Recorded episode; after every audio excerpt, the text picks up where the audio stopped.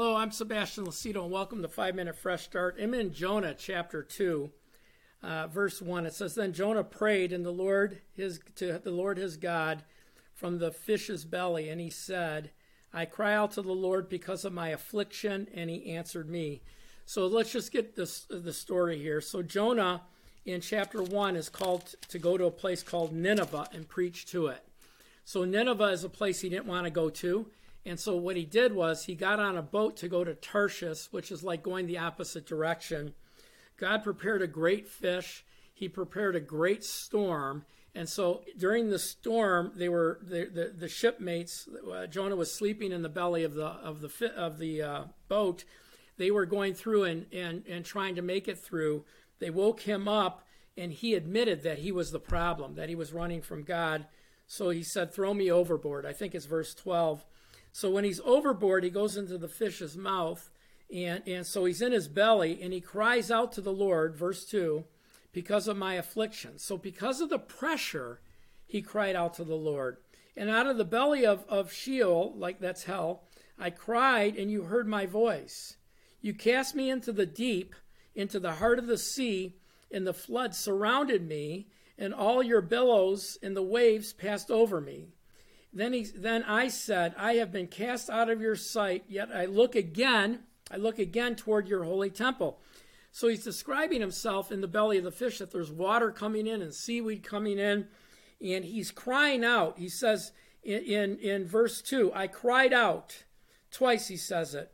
Here it says, I, I look yet again toward your holy temple. I'm looking to you, God, because of my affliction. The waters surrounded me and my soul. The deep closed in around me, the weeds wrapped around my head.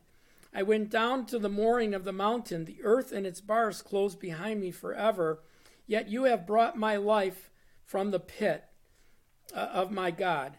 When my soul fainted within me, I remembered the Lord, and my prayer went up to you into your holy temple. Amen. And, and God delivers him. But here's what I want you to see about this the Lord pushed Jonah into doing something he otherwise wouldn't have done without pressure. That happens in our lives. In other words, there are things that the Lord has for us where we're not going to do it of our own free will. He will push us into it. He'll make a way where in our affliction, in our in our lack, in our hurt, in our pain, we will turn again to him and we will do things that he that we otherwise would have never done. And that's what he did here.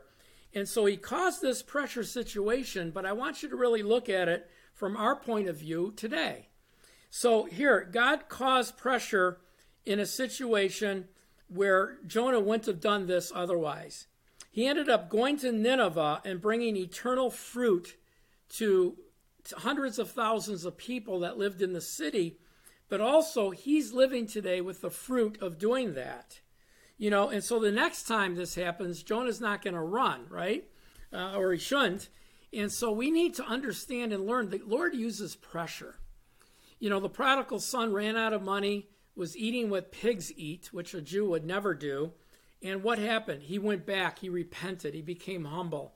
You know, uh, it, it, it's the Bible tells us that even in the end times, in Daniel 11, it says that persecution, trials, and death will actually bring a refining to make us white as snow.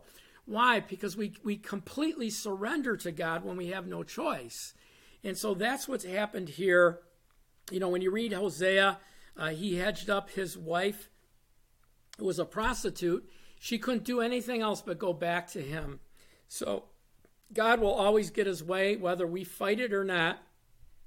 Jonah ended up blessing an entire city, an entire nation and he's blessed today in heaven. Well, thank you for joining today. Thank you for watching. Uh, please share this with family and friends.